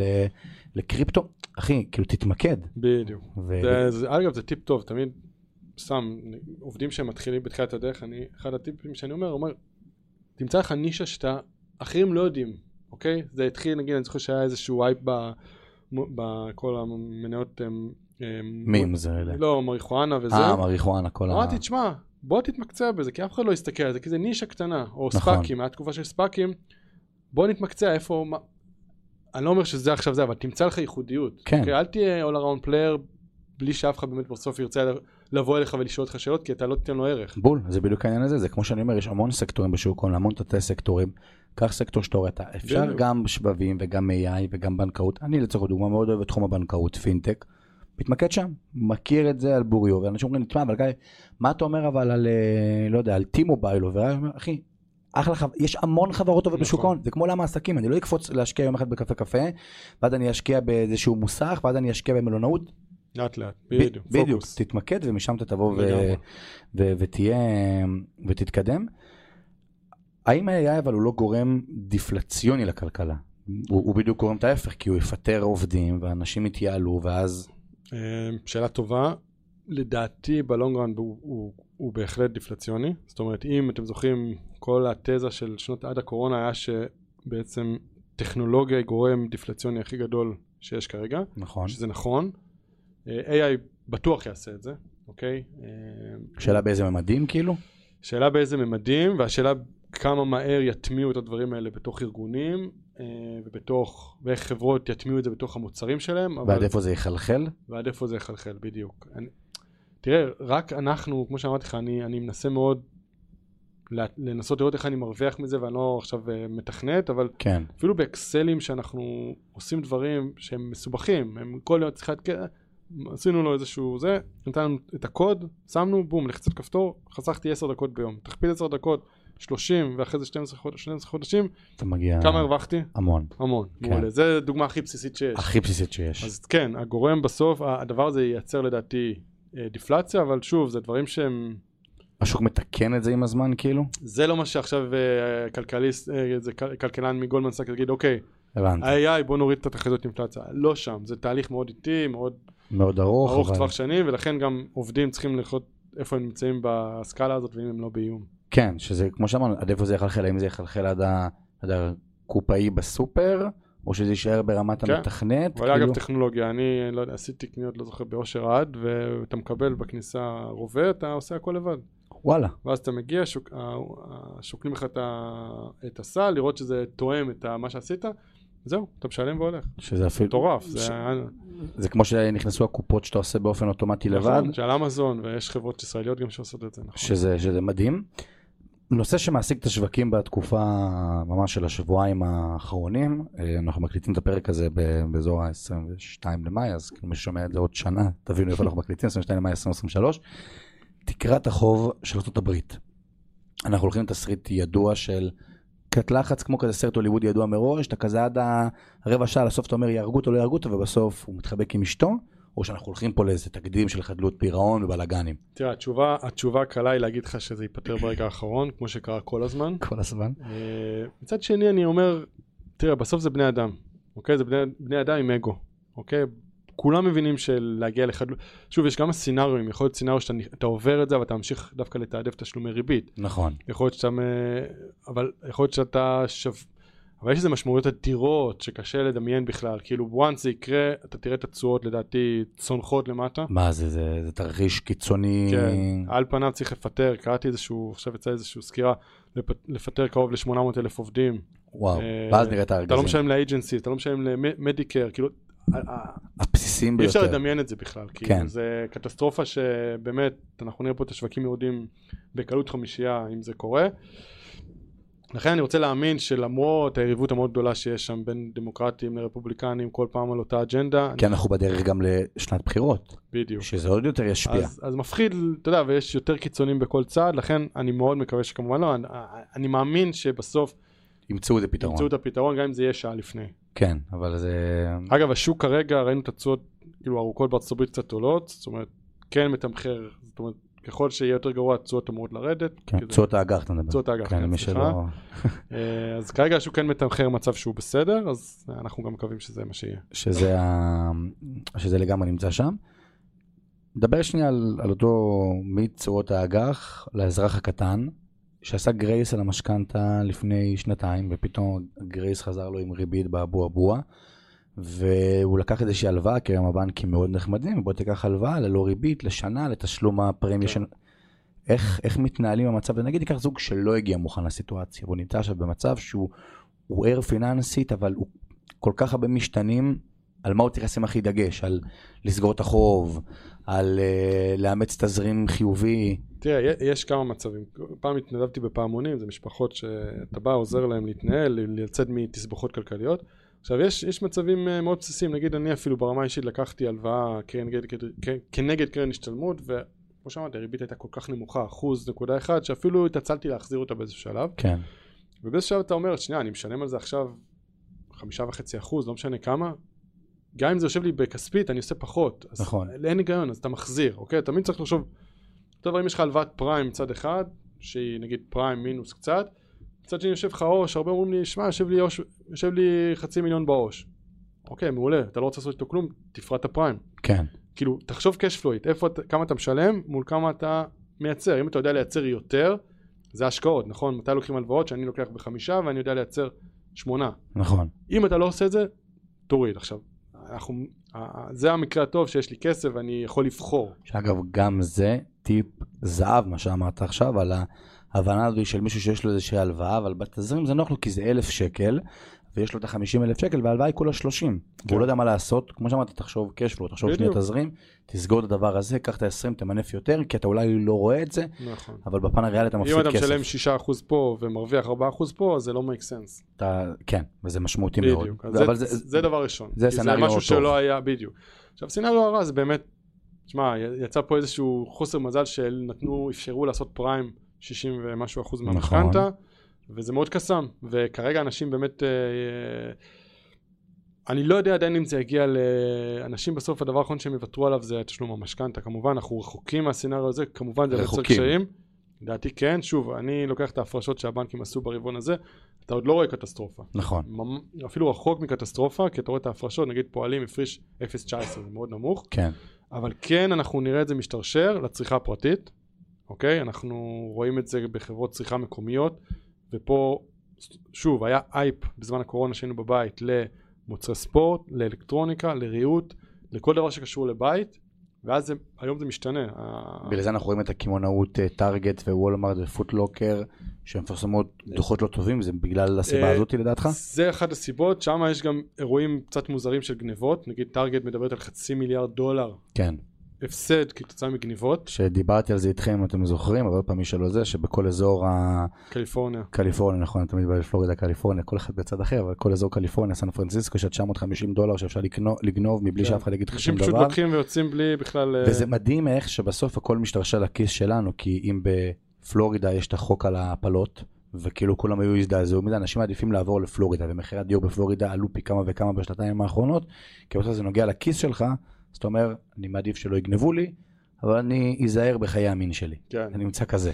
בדיוק אז אז אז זה אחד דבר שני זה באמת אה, נושא המלאים שזה נושא קצת יותר מורכב נכון. פשוט לא ניהלו את המלאים כמו שצריך אבל כן דבר שלישי זה כמובן צריכה אתה רואה את זה בישראל בצורה אתה רואה את זה בישראל בצורה יותר ברורה נגיד אפילו בפוקס שפורסם בריטיילור שזה כאילו נייקי ופוטלוקר בישראל ראינו עכשיו קסטרו שיצאו עם שלוש במאה לפני כמה זמן, קסטרו זה, זה דווקא הולך לניהול מלאי לא נכון ניהול- מלאי לא נכון. שכאילו קיץ שקצת תתמהמה אבל כן הצרכן, הצרכן הישראלי לצורך העניין ייחלש זה לדעתי עובדה מוגמרת זה, זה, זה פשוט מספרים כי בסדר גם אם השכר קצת עלה והוא הפסיק לעלות כרגע ההוצאות חונקים אותך. ודי כבר אי אפשר היה, היה הרבה שומנים מהקורונה זה נגמר לאט לאט ארה"ב אותו דבר. יש מאות מיליארדים שהצטברו שם מממשלה שנתנה כסף. אגב גם עם מימון מחדש לקחתי נדל"ן עשיתי לו מימון מחדש שמתי כסף בכיס זה כסף ש, שישב לעבודה. היום הצרכן האמריקאי לא מצליח לחסוך כמעט. כן. וזה יבוא גם לידי ביטוי בצריכה. שזה ברמה של כאילו אני הייתי בלונדון לפני שבועיים עם אבא שלי אני זוכר בית קפה שאתה אומר מי, מי יושב פה אתה נכנס סתם לשירותים לקנות איזה סודה אתה רואה מפוצץ כאילו ואני ואבא שלי כאילו כל הזמן אומרים לעצמנו מה קורה. אתה רואה את, את נמל התעופה מפוצץ אין מקום אגב, לשבת. זה מעניין, כי דיברנו על תזות. לפעמים אתה לא חייב להיות במניה, אתה יכול להיות בתזות. מה אני אומר? ה- הצרכן עבר בצורה מובהקת מצריכת מוצרי, מוצרים פיזיים למוצר, לחוויות. לפנאי. תיירות, מסעדות, ברים. מאוד בולט, רואים את זה ממש בהוצאות כרטיסי אשראי בארצות הברית. אנשים רוצים experience. כן. כן. לכן זו תזה שהיא מעניינת, נכון? עולם התיירות, למרות שגם פה, ומה מה בתי, המלון, בתי המלון אומרים, וחברות התעופה, אני יודעת לגלגל את האינפלציה בצורה מאוד פשוטה על הצרכן, כי הוא קונה. כן. אז זה נגיד משהו שהוא מעניין להסתכל עליו. והנה, הלכת לבר עם אבא שלך, אתה יכול ככה לקבל רעיונות השקעה. זה בדיוק מה שאני אומר תמיד, היה לי פעם אחת לקוח שקנה בבילבונג. ובבילבונג רגילים שהם לא, לא עושים מבצעים או יורדים ממחיר חולצה 100-150. אמר לי, תשמע, אני מגיע, פתאום יש לך איזה שלוש בשלוש מאות מחירים של פוקס, כאילו, אומר לי, מה קרה? אמרתי לו, שנייה, בוא ננסה לחשוב מה קרה. ואז בדיוק אתה אומר, מלאי, עודפים, עניינים. נכון. ואז אתה אומר, בסוף הם צריכים אותך. זה נכון. לא שאתה צריך אותם. וברגע שהלקוח מבין את זה, אז כל מי שמחכה לקנות איזשהו נעל ספורט בפוט לוקר, היה להם דוח לא טוב, תחכו כמה זמן, יהיה יהיה מבצעים ויהיה כן, כן. הנחות. אגב, זה גם תזה שמאוד חזקה, זה בעצם ללכת לעולם של המותגים החזקים. זאת אומרת, לולולמון, נייקי, אה, אפל, כן, אוקיי? וכל מה שבאמצע שוקע. זאת אומרת, קסטרו, אה, פוט לוקר, כל מה שהוא מת... שהוא בין לבין. הוא בין לבין והוא לא מותג שאתה עכשיו נרס לי אייפון ואני ישר אלך לאפל לקנות כי אני חייב אייפון או אייפד בול. כי זה אפילו מצחיק להגיד זה לא מותרות זה הכרחי אתה היום עובד עם הדבר הזה. הכל, הכל בימי אשראי. אם אני הולך לרוץ אני אוקיי אני עד שאני אני, אני רץ הרבה בוא נשקיע בי את הנייקי שאני אוהב את נכון. נייקי שרצתי איתה בול. וזה חזק זה מותג והוא יודע לגלגל מחירים אותו דבר כמו שנתת על כן. וולמרט וכדומה. כן, גם ראו את זה עכשיו ב- ב- בחברה בתאגיד של לואי ויטון, LVMH, לא, שהוציאו, דוגמה מעולה. כן. לואי ויטון זה דוגמה קלאסית. הגיעו ל- לשווי של חצי טריליון דולר, ואתה כאילו, מה, איך, איך, מה מותג, קורה? וזה גם קצת עוד תזה של הנה סין נפתחת איך אני מרוויח מזה זה הדוגמה זה, זה הפליי אחד הטובים שהיה לעשות. או, שאלה, אמרת סין, אז הדלקת אותי. שווקים מתפתחים, הודו, סין, רואים חברות טסלה, אפל מעבירות מפעלים שנייה לשם. יש בכלל את כל הסיפור של אחרי הקורונה, היה את ההפרדה בין כן. הגוש, חזרנו לגושים, בין נכון. סין, הודו, רוסיה, אה, ערב הסעודית בכלל, ברזיל, שמנסות לעשות שהרזרבה שלהם יהיה בכלל היואן. לב... איפה זה מתכנס? כן להשקיע ב- בשווקים מתפתחים, לא להשקיע בשווקים מתפתחים. תראה לי מאוד קשה עם שווקים אה, מתפתחים כי לרוב זה בא עם אה, פוליטיקה? זה? פוליטיקה או מוסדות אה, לא מספיק חזקים. אוקיי סין למשל. אתה יודע כמה פעמים אמרתי טוב עלי בבא עכשיו זה הזמן עכשיו כל זה- כך זולה כאילו קשה קשה כן. כי יש הודעה אחת שמגיעה ואתה חוטף בראש על זה. וזו הודעה שבדיוק אתה ישן, ואז אתה פתאום רואה בפרק, אתה כן, אומר, מה? וכמה פעמים, ואני אומר בסוף, שוב, הכלכלות האלה חזק, הן צומחות בצורה בלתי רגילה. הודו עוד יחסית היא דמוקרטיה שעל פניו היא חזקה, נכון. אבל יש שם הרבה מאוד חולות. אני לא אומר שזה לא השקעה טובה. אני אומר ש, שצריך להיות בסוף כן זהירים. זאת אומרת, שוב, אם אני עכשיו עושה תמהיל של השקעות ואני אומר, סבבה, סתם תזה, בוא ניקח תזה, שהסחורות יתחילו לטוס. בדרך כלל מי שמייצר את הסחורות נכון. זה השווקים האימרג'ינג, ברזיל וכ- וכדומה, דווקא סין והודו יותר צרכניות, אבל אוסטרליה וכדומה. אז כן, אפשר, אפשר לנסות לשלב את זה. אתה, אתה אומר, אוקיי, אני רוצה לבנות תיק מניות לעשר שנים, בוא ניתן חמישה אחוז emerging market, סבבה. לי, אני תמיד באופן אישי, תמיד יעדיף את השוק האמריקאי שהוא הכי קפיטליסטי, הוא הכי שקוף, הוא הכי אה, בטוח, ובהקשר של אה, העברות וכדומה, אז, אז זאת אומרת, כן יש ווינרים בסיפור הזה. נכון. חד משמעית, יש ווינרים, אבל נגיד סין אתה יכול לקבל את זה דרך יפן. כן. זה... לא, אתה גם בסוף רואה שגם העולם הזה, שדיברנו סין, רוסיה, הודו וזה, רוצות להיות מערביות. נכון. מהמונדיאל עכשיו נכון. בקטר וזה. כמה שהן רוצות להיות כביכול, בסוף הן רוצות את העולם הקפט, מה נכון. שאמרת כולם בארצות הברית, וכמו שאמרת, זה זה תזה, ואני גם מאוד אוהב ושם לב שההסתכלות היא היא בתזה, וכמו שאמרת, שבו בבית קפה, מה אתם רואים לפניכם? כן. קחו אותו דוח של השוואה, תראו הוצאות האשראי של הישראלים, על מה מוציאים, פנאי, צר- זה בדברים הקטנים. אגב, אחת ההשקעות הראשונות שעשיתי, ודווקא הטובות בתחילת הדרך, זה שהיה, אם אתם זוכרים, לא יודע אם אתה תזכור, אבל שסין הוציאה את גוגל מ... מ... מסין. זאת אומרת, לא לא הרשו יותר לעשות חיפושי אה, גוגל. מה אתה, מה הדבר הראשון שאתה תחפש? אוקיי, מי המתחרה של גוגל, נכון? נכון. והייתה חברה בשם ביידו. נכון, נכון, נכון, נכון. ואמרתי, אוקיי, לא עכשיו נכנס אפילו לדוחות, אבל אמרתי, אוקיי, זה חייב להיות, היא חייבת להיות מנצחת. כן, כי גוגל הייתה 40% מהשוק, עכשיו היא תהיה 0.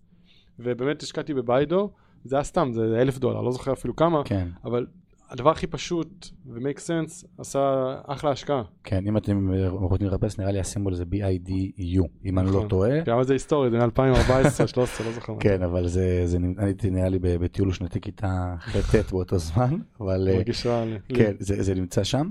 דיברנו על טכני, בוא, בוא נפיץ עוד זה. כן. ביטקוין, מה, מה דעתך? דיברת טיפה על NFT, הבנתי מה דעתך מבעד לשורות.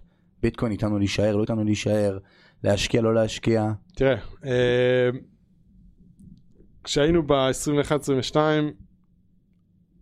דה פקטו לא עשינו באמת השקעות שם, למרות שהתחלנו כבר להסתכל על זה, כי אתה אומר, אוקיי, אתה לא רוצה אולי, אולי אני לא, אני מפספס, אז כן חקרנו את זה, בדקנו את זה, אה, הבנו שבאמת הטכנולוגיה של אה, בלוקצ'יין היא טכנולוגיה טובה. טובה. אה, אין לו עוד use case מספיק חזק שמצדיק השקעה בחברה ספציפית שאני יודע שעוד חמש שנים היא תהיה שם, זאת אומרת היתרון התחרותי של חברה X או Y לא לא היה, כזה בולט. לא היה מספיק מובהק בעיניים שלנו, גם לא היה use case לביטקוין עצמו, זאת אומרת סבבה, היה יכולת ב... יכולת כבר באיזשהו שלב ב- באפליקציות של תשלומים אה, דיגיטליים לעשות את זה ולקנות, אבל זה היה בשוליים כאילו, ו... ולא התח... אני אישית לא התחברתי, אה, חייב להגיד. אה, לא התחברת לספציפית המטבעות, או כן, לטכנולוגיה. כאילו למה זה שווה 30 אלף? למה זה שווה 60 אלף? זה למה לא, לא... זה, לא מייצר ערך, לא- כאילו. בדיוק, למה 5,000? כאילו, סבבה. אפילו באיזשהו שלב קניתי כדי, אתה יודע, אחד הדברים הכי טובים זה שאני קונה ואז אני מרגיש כי אני בודק ואני על זה. זה אגב, אני חייב להביא אנקדוטה כסף. קטנה. אני תמיד אומר, חבר'ה, גם אם אתם, כנסו ב-100 דולר, כן. כי ברגע שאתה על הגדר, אז אתה, אתה אומר, אני אבדוק, ואתה אבל... שוכח. בדיוק, אבל כשזה 100 דולר שלך בפנים, ופתאום אתה פותח את האפליקציה, פתאום אתה יום אתה רואה, רואה למה למה ירד. בדיוק, מינוס חמישה אחוזים, אז אתה אומר, שנייה, בוא נבדוק, כי הכסף שלי שם, גם אם כן. זה הפסד של חמישה דולרים. נכון. זה... אז הייתי, אז, אז תשמע, אני חושב שזה בסוף בעולם ההשקעות, כי בסוף אנחנו מתעסקים בעולם ההשקעות, אני חושב שזה ייקח סוג של המקום של, אה, של הזהב, אוקיי? סתם כמו שהיה משבר הבנקים בארצות הברית, פתאום חוסר אמון, אוקיי, מה האלטרנטיבי, מה האלטרנטיבה? זהב, סלאש ביטקוין פתאום אה, הרים ראש. נכון, אז שוב, זה לא אומר שאני מחר, אם אני עכשיו מנהל קרן מסוימת ואני אראה איזשהו חוסר אמון, לא, זה לא אומר שאני לא אשקיע בה כטרייד, כן. כי אני מבין שזה אלטרנטיבי לעולם. זה אייפ כזה. בדיוק. לא רק אייפ, זה גם תמיד ייתפס כאלטרנטיבי. נגיד זהב היה אינפלציה, היה... אתה מפחד, תיקח זהב. נכון. זה יכול להיות אותו דבר בביטקוין. אם כן. עכשיו משבר הבנקים יתעמק, לצורך העניין. אז, אז זה לא שזה לא נמצא בסל של אם מחר אני רוצה להשקיע בו, אבל אני לא מרגיש שאני מס... מרגיש מספיק, זה כמו שאני מבין מה אפל עושה, או גוגל, כן. ופייסבוק וכדומה. כמו שאמרת, זה כאילו כן נהיה כבר אלטרנטיבה בתמהיל כן. ההשקעות שאני חושב על זה. זה עבר חינוך שוק. בול, אבל זה, אני לא מבין למה דווקא, אפל אני יכול להבין למה היא ב-130 או 220. נכון. ביטקוין, אני כאילו אומר, טוב, זה כמו שאני עכשיו אבוא ואגיד שהבקבוק מים הזה, כולנו פה בחדר נסכים שהוא 20 שקל, אז הוא יהיה 20 שקל. נכון. זה בדיוק אותו דבר, הוא לא מייצר איזשהו ערך מאחורי הקלעים.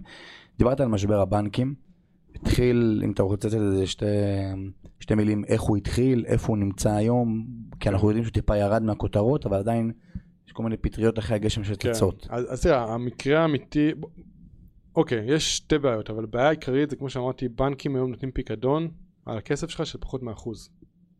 עכשיו, כן. שמענו לאחרונה שאפל מציעה לך אפילו מעל 4 אחוז, אוקיי? קרנות כספיות אמריקאיות גייסו 700 מיליארד דולר. כן, זאת אומרת, אנשים מבינים בארצות הברית שאין ערך להשאיר את הכסף בבנקים, כי הם יכולים להשיג יותר, זה אחד. נכון. הבעיה השנייה, שיש את המשבר אמון. עכשיו, אנחנו בסוף רוצים להסתכל כמה כסף יצא מזה. יצא מהתעשייה, מה, אתה רואה כמה פקדונות היו, ירד מ-18 ל-17 טריליון. זאת אומרת, יצא טריליון דולר מהבנקים, מפקדונות למוצרים אחרים. שזה אוקיי? המון. זה המון. Uh, בעיקר בבנקים הקטנים, זאת אומרת, אתה רואה חמישה אחוז בערך בבנקים קטנים מתחילת שנה, בערך שניים וחצי אחוז בבנקים הגדולים.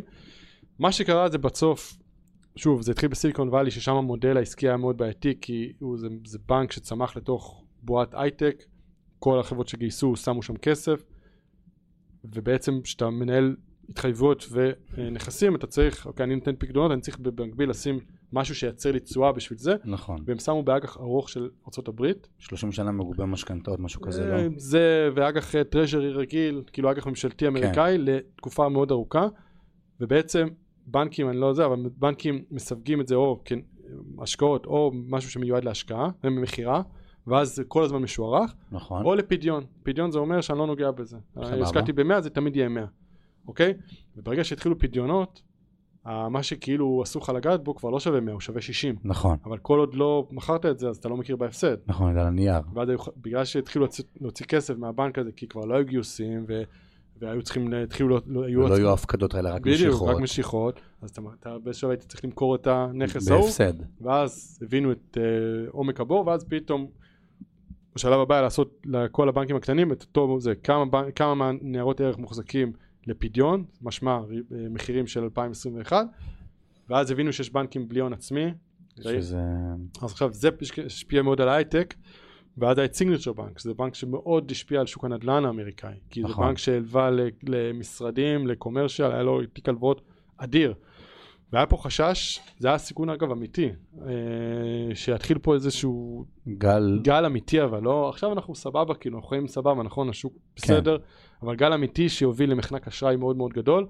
דה פקטו מה שקרה, מסקנות 2008 פעלו מאוד מהר, בום, קנו אותו פה, קנו אותו פה, הזרימו הון שהיה צריך, כאילו למערכת, ראית פתאום עלייה ב-M2 כי הבנק הפדרלי התחיל לעבוד, עבדו מדהים, שזה, שזה חטא חטא אדיר, מי אני אוקיי. אבל שייתן עדיין חטא יוצא חטא. כסף מ- מ- מהבנקים, אבל יותר מהשיקול הראשון שאמרתי, שיקול של לא משלמים מספיק ריבית. לא, האמון די התיישר, כי כל מי שהיה לו פקדונות בסיליקון וואלי קיבל הכל. זאת אומרת שהיום בנק לצורך הדוגמה שאני מסתכל עליו אני פתאום רואה שהוא מציע ריבית של 4% נגיד אם יש בנק כזה.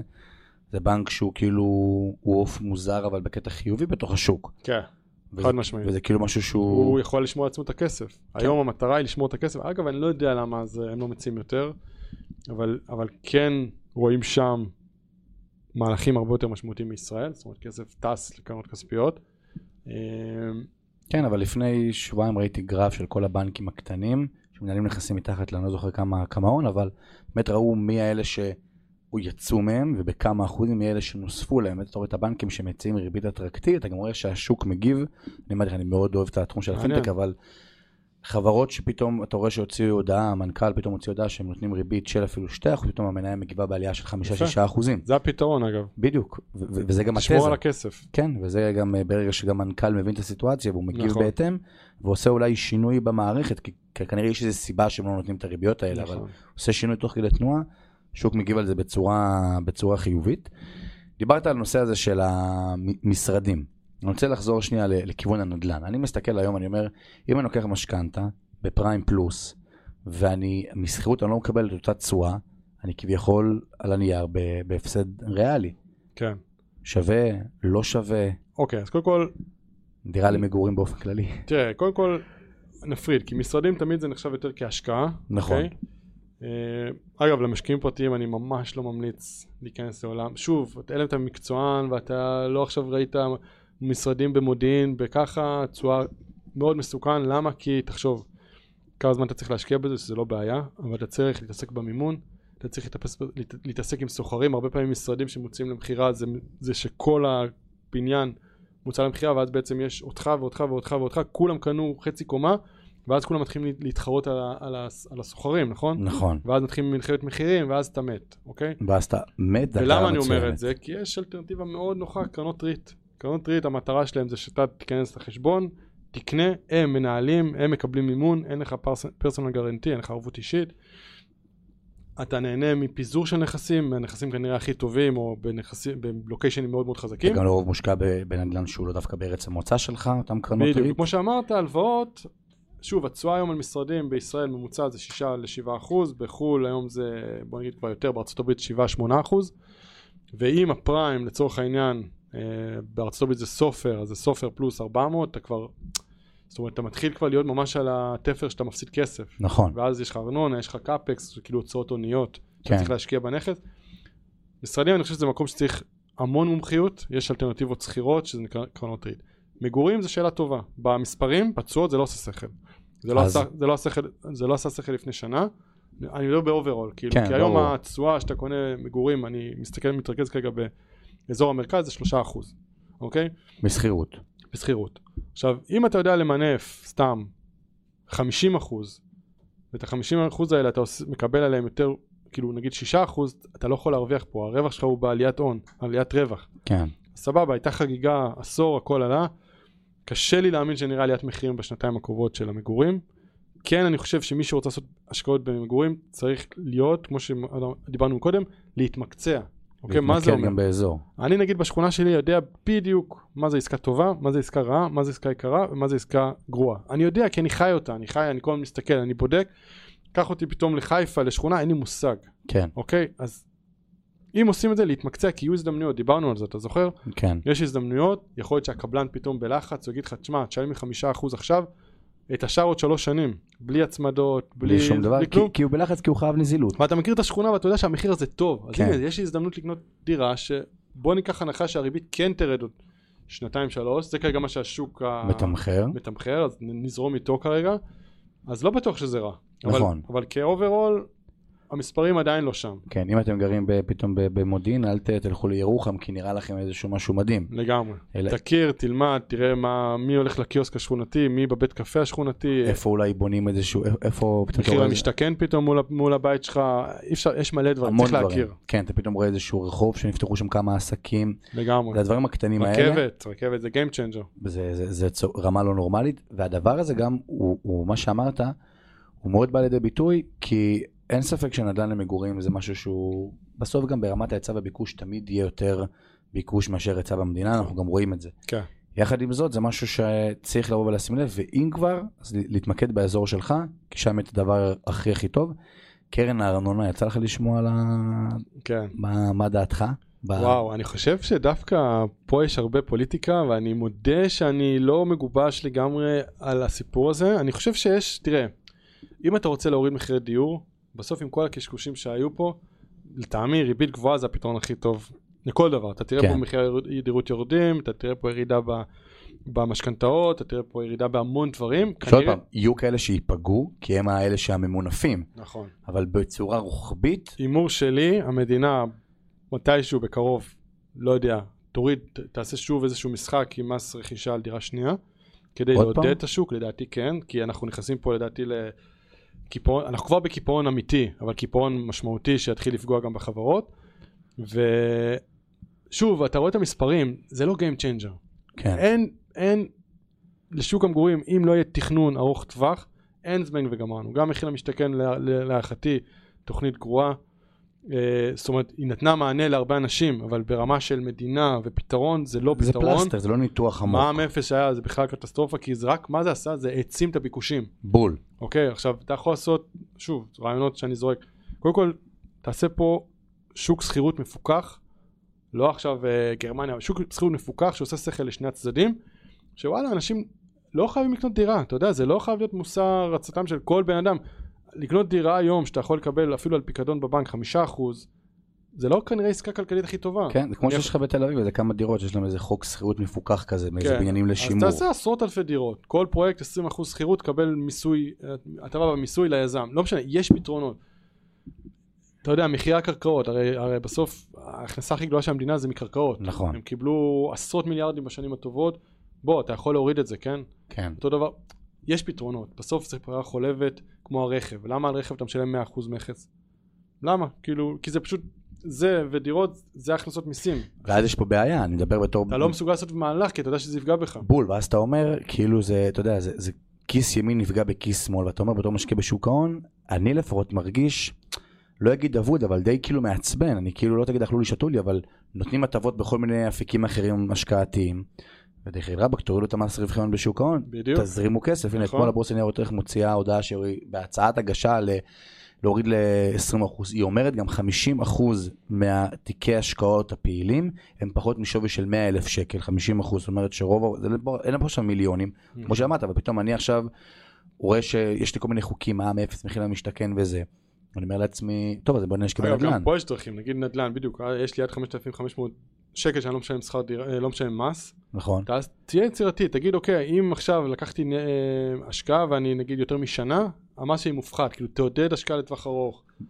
יש מלא דברים לעשות, לצערי אי אפשר לנהל, זאת אומרת, שכל פעם מתחלפים ומחפשים את הפלסטר, והנה, עכשיו זה עלה, כל אחד. רוצה לגרוף את הגזירת סרט. בדיוק, רק היום נראה את זה, בסוף לדעתי הפתרון שיהיה מאוד טוב זה ריבית פלוס רכבת קלה שהולכת לצמצם פערים.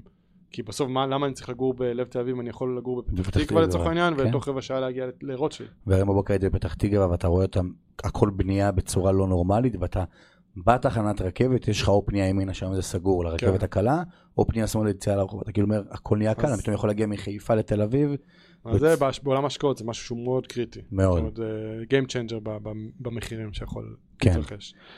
טוב, יש לי, יש לי עוד המון המון אה, לבוא ולשאול, אבל אני אשאל ככה שאלה אחרונה, שאני רוצה לבוא, אלא אם יש לך עוד משהו לבוא, יש לך משהו לבוא ולהוסיף לדבר, נושא שלא נגענו בו היום, כי כל נושא שנגענו היה אפשר להיכנס פה עוד, חבל עוד. לעומק. כן. יש איזה נושא גדול שהיה חשוב לך לדבר עליו? אמ, משהו שאתה, שלא לך עכשיו? או ש... לא, אני חושב שעשינו די... אה, עשינו די סקירה אה, מקיפה. יפה, כן. אפשר לדבר על המון דברים. המון, כל נושא פה אפשר להיכנס אליו עוד שעה, אבל אני תמיד אשאל שאלה שזה ככה שליפה מהמותן.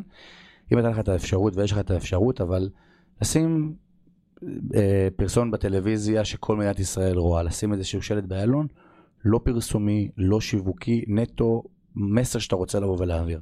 מה זה היה, ובזמן שאתה חושב, אני אומר מה שתמיד אני הייתי רושם ואני אעשה את זה, כי אני כל פודקאסט מבטיח, אז אני גם חייב לעשות את זה מתישהו, יעלה כמה שיעלה. אנשים עובדים 1920 שעות בשנה בשביל להרוויח כסף, אבל הם אפילו לא מקדישים שעה אחת להבין איך הכסף יכול לעבוד בשבילם. וזו העבדות המודרנית, כי ברגע שאנשים יבינו את הכוח של הכסף בריבית דריבית, יבינו מושגים שלפי דעתי הם בסיסיים כבר היום, מס נומינלי, מס ריאלי, פיקדון בבנק, קרן כספית, קופת גמל להשקעה, הלוואה כנגד הקופה, ריבית פריים, כל אלה, הם התחילו להבין את הכוח של זה. ואז פתאום שאתה יודע, אני רואה את הסביבה הקרובה שלי, שפתאום עושים משוק ההון אפילו עוד אלף שקל או אלפיים שקל ברמה, אנחנו אומרים, וואלה, זה איקס משמרות שלי, זה איקס זה. אז זהו, מה אז מה אני, המסר שלך? אני, כאילו, אני מדמיין ואני אקח את זה קצת לאן שאתה הולך, אני חושב שבסוף, אתה יודע, זה קצת כמו ניתוח טכני, כי אנשים מאוד קל להם נגיד ללכת לאפליקציה ולראות על מה יש לי מבצע היום, נכון? נכון. הנה חסכתי חמישה שקלים בסופר פארם על הסבון. נכון. מדהים, עשיתי את זה ואת זה, איך דפקתי את סופר פארם, כן, אחלה. אבל מצד שני, אני רואה את אותם אנשים שפתאום באים ומתייעצים איתי על הפנסיה שלהם, או על... ואתה רואה כאילו שא', זה, זה, זה או כפל ביטוחים, או אתה בביטוח מנהלים ישן שאתה משלם מאוד יקר, כאילו בוא, זה הכסף הגדול, משכנתה, אוקיי?